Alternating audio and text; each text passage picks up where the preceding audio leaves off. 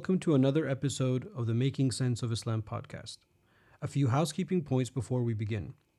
Every episode is accompanied by episode notes that highlight everything I've referenced. So, people, verses, hadith, etc., they are all in the episode notes, which you can find at makingsenseofislam.com.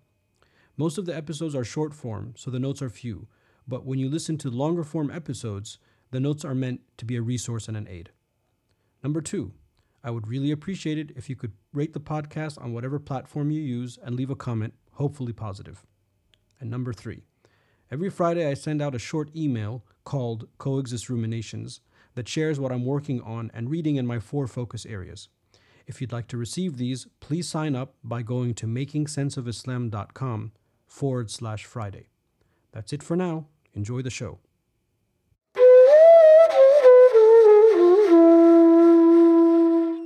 If you have ever spent time studying any of the Islamic sciences, one of the patterns that becomes clear is the attention scholars in the past gave to documenting principles, axioms, rules, aphorisms, etc. In almost every discipline, you will find these cataloged, all with the aim of making the study of that particular discipline easy. So, rather than always having to start with a minutiae and then making sense of it, students typically learn these principles which provide important frameworks to make sense of it all. Now, while these principles are usually for students and experts of these fields, I believe that many Muslims seeking to make sense of Islam require their own set of first principles through which they can approach Islam as a religion and discipline of study, and also draw conclusions that are both at one with the fundamentals of the faith and also compatible with our current condition. In this series, and at this point, I'm not exactly sure how long it's going to be, but I will say at least 10 episodes. I want to highlight some of these first principles that help us create a mental framework through which we can make sense of Islam today. Enjoy.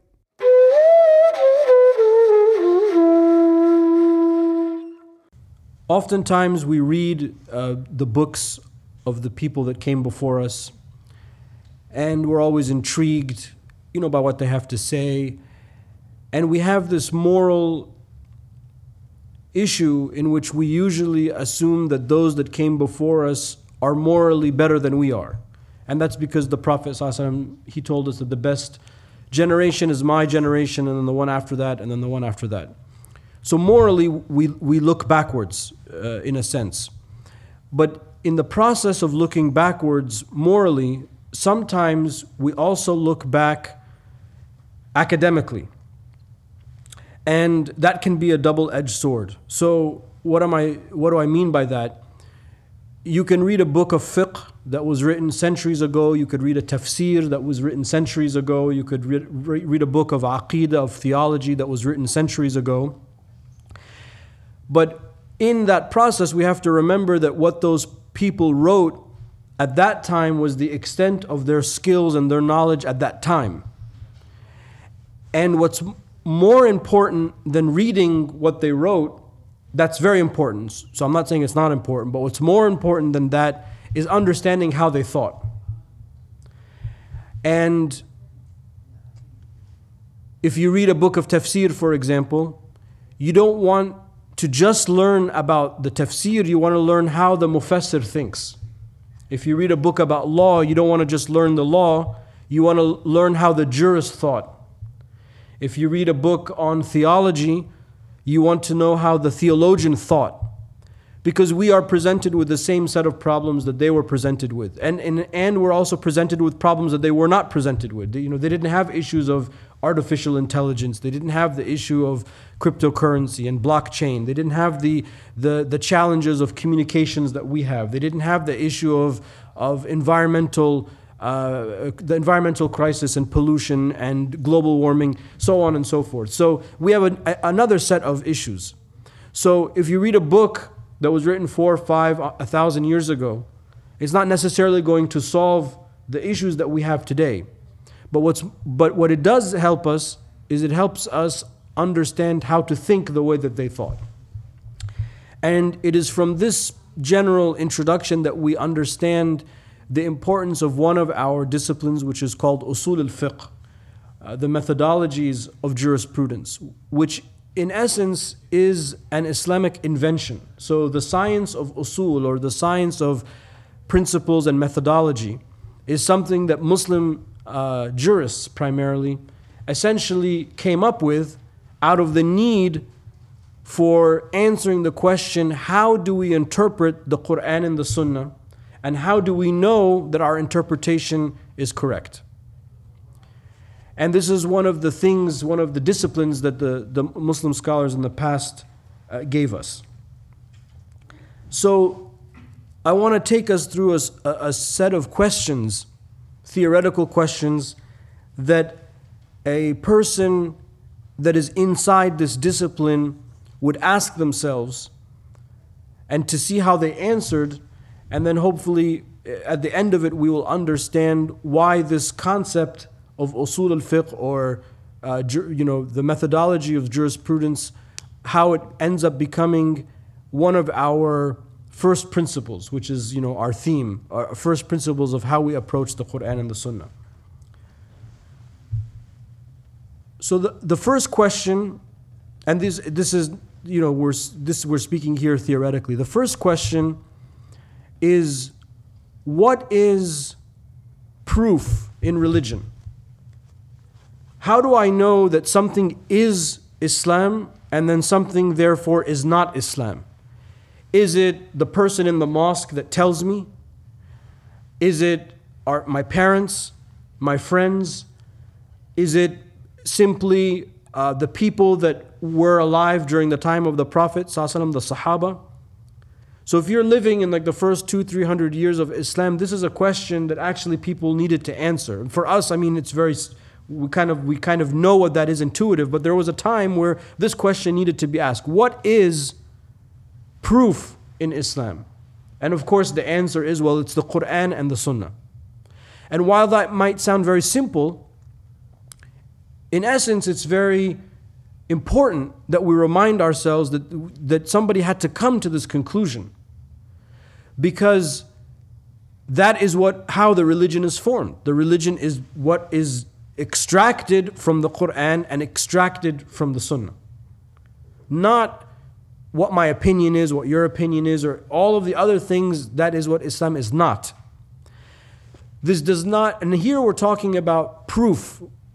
We're not talking about cultural manifestations or dress or, or things like that, custom, that's, that's something else. Here we're talking about, you know, orthodoxy. How do we create correct, true Islam?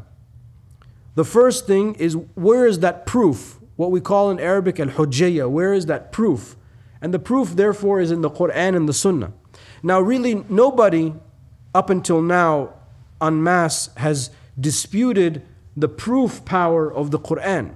But many Muslims, believe it or not, challenge the proof power of the Sunnah. And I always joke, I say, you know, every family has one of these uncles that, you know, denies the Sunnah and says things like, you know, if the Prophet was alive today, he would wear jeans. If the Prophet was alive today, you know, he would drink Coke. If the Prophet was alive today, he would use a toothbrush and Colgate and all, all of this nonsense, you know. And, and the answer, you know, to that is, well, you can say many things that are polite and not polite, but well, we don't know what the Prophet ﷺ would do because he's not with us, nor will he be with us, nor do we believe that he is, he is coming back to us the way we believe that Christ ﷺ is coming back to us. But I say that jokingly to highlight this, this issue, which unfortunately there are many Muslims and now groups, whether they be very official or unofficial, that deny large sections of the Sunnah, large sections of the Hadith but when we return, the reason why we're discussing all of this is that we have to remind ourselves that no proof uh, uh, verifiable proof in what forms our religion is first and foremost the Quran and the Sunnah. So then the second theoretical question that comes after that, the first one, is how can we verify, how do we know that what we have is the Quran and what we have is the Sunnah? So if we've established theoretically that we will take our religion only from the Quran and the Sunnah. And, and by that I mean its interpretation. I don't mean you know, just verbatim or uh, without, and we'll come to what happens if we have something, a question that's not in the Quran and the Sunnah in a second. So I'm just saying that we know where, we're, where the compass is pointing. It's pointing towards the Quran and the Sunnah. The second thing is I need to prove that what I have is the Quran and is the Sunnah. And this concept of verification, therefore, became almost an obsession with the early generation. Of course, at the time of the Prophet, ﷺ, both the Quran and the Hadith were written.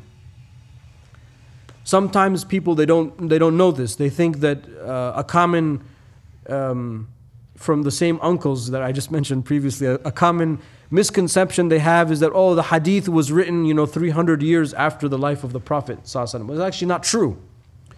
The quran and the sunnah the hadith um, i mean the hadith were written at the time of the prophet they were written on parchment. They were written on bones uh, you know early uh, f- whatever material that they had which was essentially at that time in ancient arabia unparalleled we have the concept now, well, if it's not written, if it's not documented, if it's not printed, then it didn't really ha- happen. That's a modern bias that we have. Because pre modern people, they just memorized everything that they needed to memorize. But even despite the fact that that was what was considered normal, the Sahaba thought that what was happening in front of them from the Prophet was so miraculous, because of course it was, it was revelation, that they wrote everything down. And you had early collections of the Mus'haf and you had early collections of the Hadith.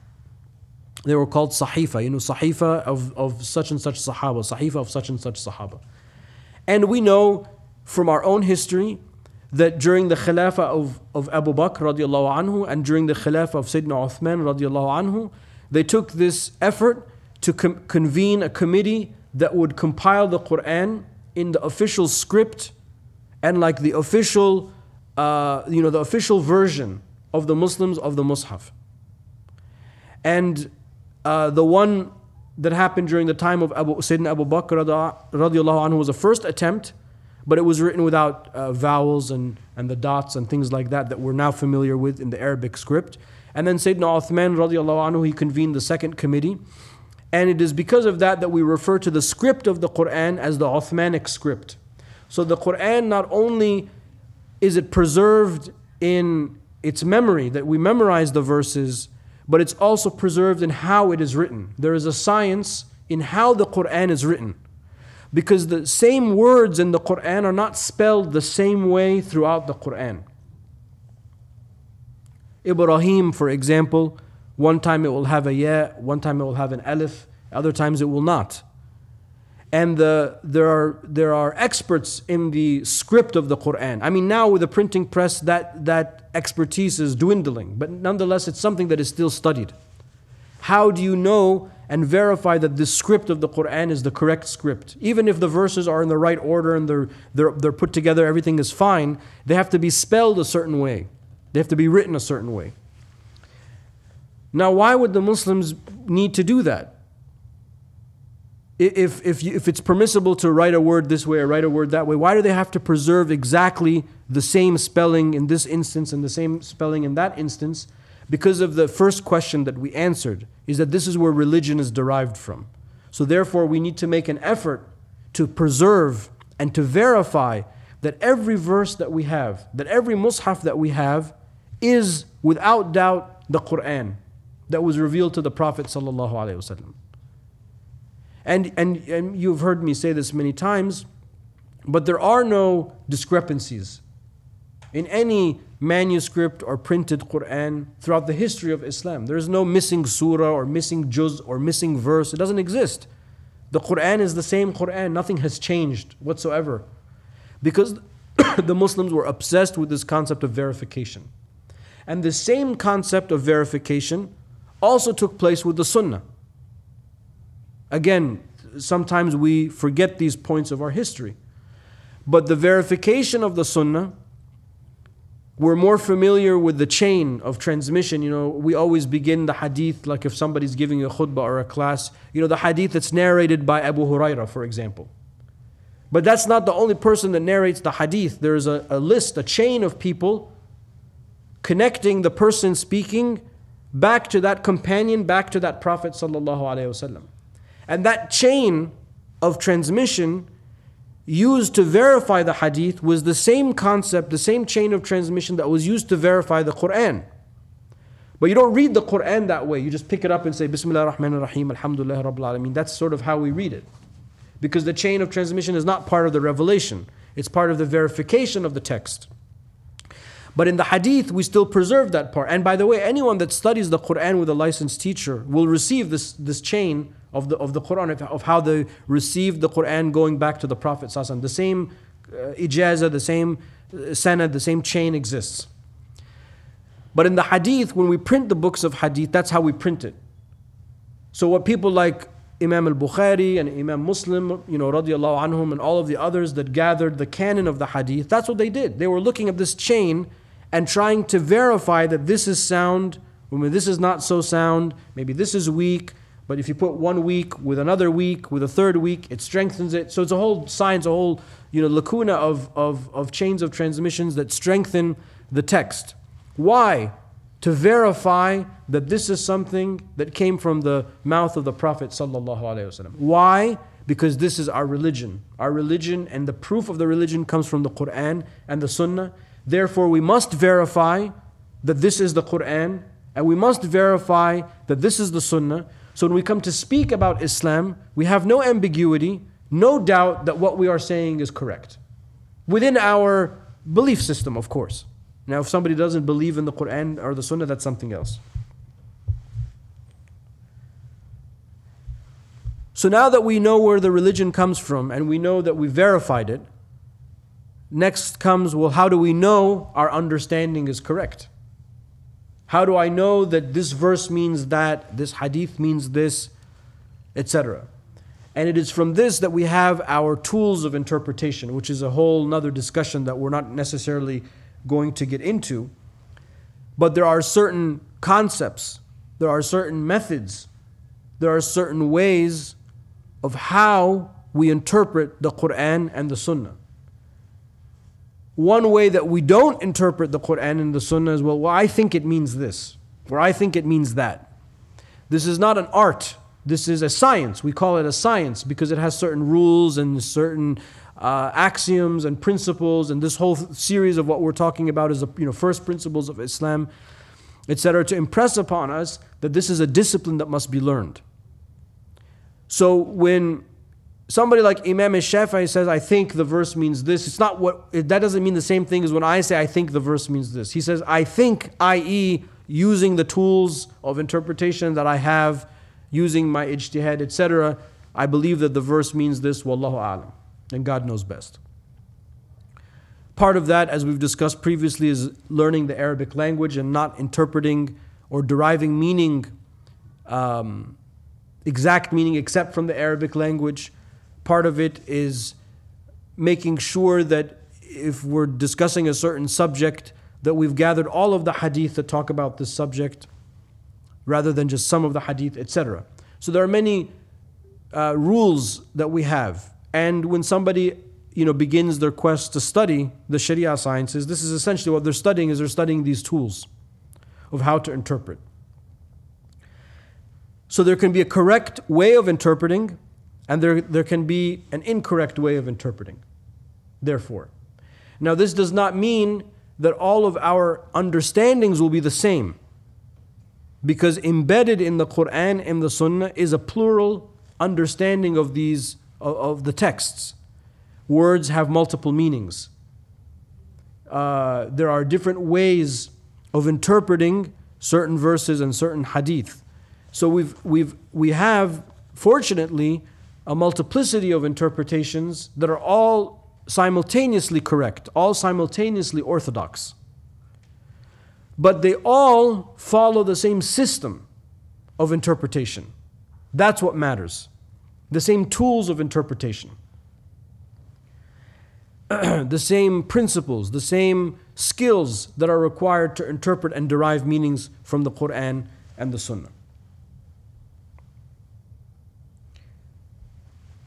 In the process of interpretation,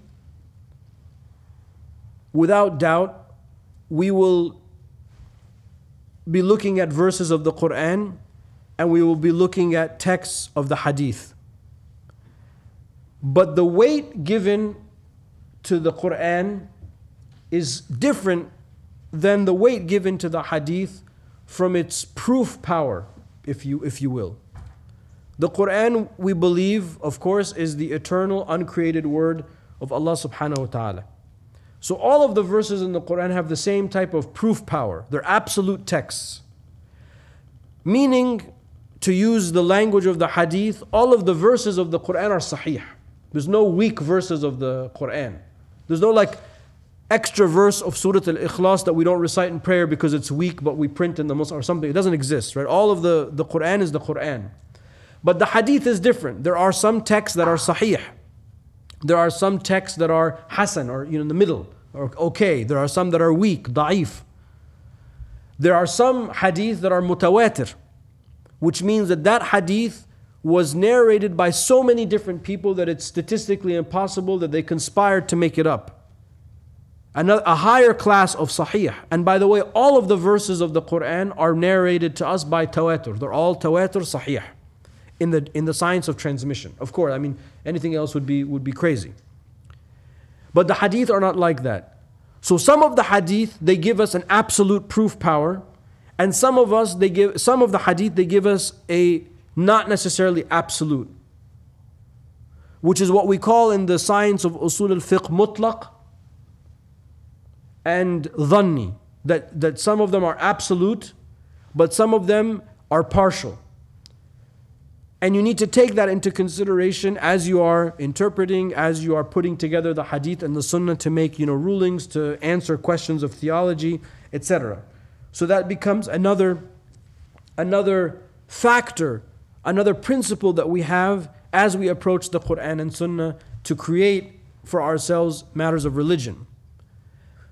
But because we are a community that you know, that transmits our findings, as it were, generation to generation, as we now look back, you know, to over, you know, a thousand and, you know, 400 years of scholarship, there are also issues, it's not like all of the issues we've only thought of. Many of the issues that we think are, are issues actually have been resolved in the past.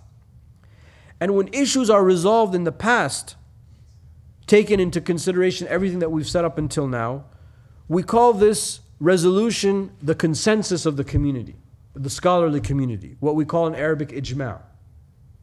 So if there's an issue that there's consensus about, that we don't have to debate it anymore, we accept it as something that's incumbent upon us. And this is another issue that unfortunately a lot of contemporary Muslims stumble on. And they they don't understand this concept of ijma, or even worse, they reject it, and therefore they're they, they're wanting to uh, you know have a fresh and new uh, uh, level of interpretation to certain concepts. you hear this quite frequently when it comes to discussions of women's dress or multiple marriage, you know, polygamy. You know, the issues that are not considered socially acceptable according to the dominant culture today Muslims will, t- you know, some Muslims will tend to want to re-examine or reinterpret in light of modern or whatever they, however they phrase it.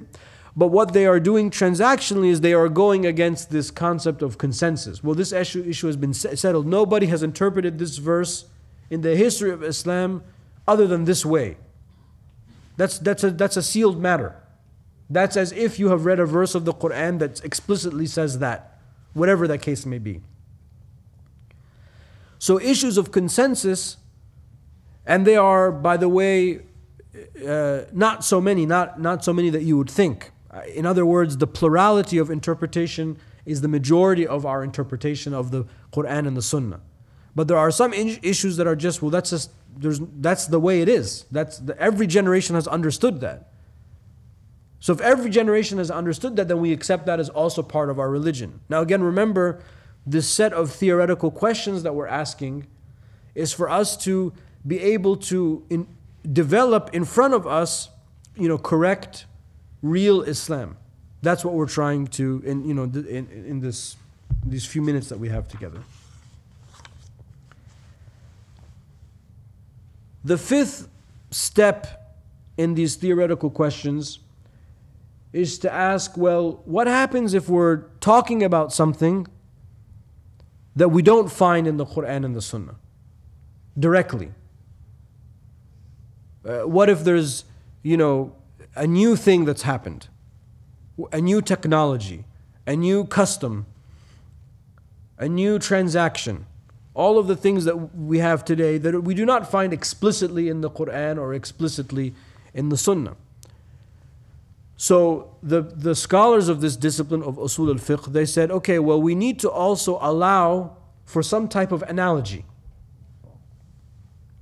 We will look at the Quran and we will look at the Sunnah, of course, to, to derive rulings directly for the things that we are direct, like you know matters of wudu or matters of prayer or matters of fasting or matters of zakah or hajj that are very explicit. But for other things that are not explicit, the ibadat, the acts of worship, they're, they're explicit. You know, there's no new worship, act of worship that we have to, you know, consider. But in social interaction, which is the majority of our life, there are many, many new things that, that occur. So we look to the Quran and the Sunnah. Also, eh, we, we look to them, uh, let me phrase it a, a little better. We look to the Quran and the Sunnah for the prima facie interpretation, but we also look to the Quran and the Sunnah as axiomatic principles. So we'll take this verse as a concept.